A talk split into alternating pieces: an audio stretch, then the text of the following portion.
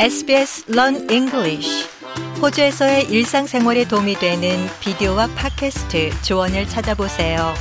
sbs.com.au forward slash learn English SBS 한국어 프로그램과 함께하고 계십니다.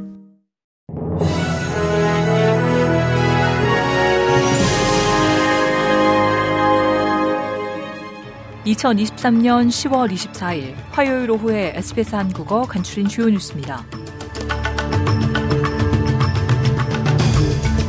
미국을 순방 중인 앤소니 알바니지 연방 총리가 조 바이든 미국 대통령과의 회담에서 호주, 영국, 미국의 3자 안보 동맹인 오커스 협정을 진전시키기 위해 할 수 있는 모든 것을 하라는 야당의 압박을 받고 있습니다. 미국과 영국과의 핵 추진 잠수함에 대한 협정은 미국 공화당 상원 의원들이 국산 차량 생산을 위한 더 많은 예산을 요구하면서 난관에 봉착한 상태입니다.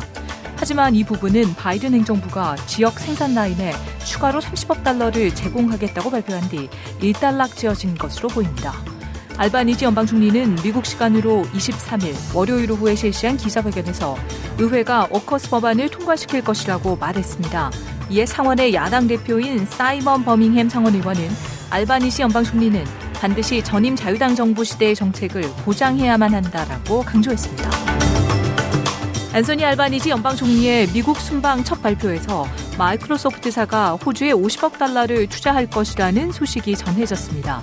마이크로소프트사의 40년간의 호주 역사상 가장 큰 규모의 단일 투자가 발표된 겁니다. 마이크로소프트사는 이를 인공지능과 클라우드 컴퓨팅 인프라스트럭처에 투자할 것이라며 이를 통해 호주의 사이버 안보가 강화될 것이라고 기대했습니다.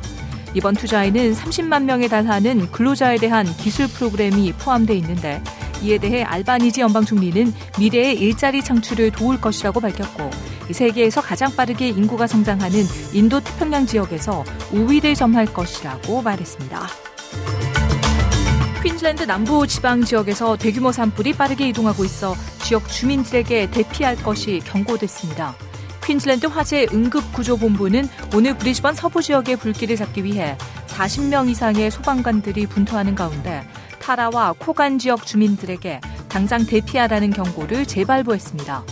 소방당국은 주민들에게 생명이 위험할 수 있다고 경고하며 곧 운전을 하는 것이 위험해지고 이 소방관들이 각 주택에 가까이 가지 못할 것이라고 알리고 있습니다. 이런 가운데 산불은 뉴사우스웨이주주 전역에서도 계속 발생하고 있으며 뉴사우스웨이주주 경찰은 주 중북부 해안에서 발생한 몇몇 화재를 의심스러운 것으로 보고 있습니다. 이스라엘과 하마스 분쟁에 이란과 헤즈볼라 개입 우려가 커지면서 확전을 바라지 않는 미국의 고민이 깊어지고 있습니다. 이런 가운데 하마스는 인질 두 명을 추가로 석방해 이스라엘 지상군 투입의 셈법을 더욱 복잡하게 만들었습니다. 미국인 인질 두 명을 처음 석방한 지 사흘 만에 이뤄진 추가 석방이었습니다. 미국은 지상전이 시작되면 인질의 안전도 장담할 수 없다는 압박을 이어가고 있습니다. 이상 이 시각 간 출인 주요 뉴스였습니다. 뉴스의 나혜인이었습니다.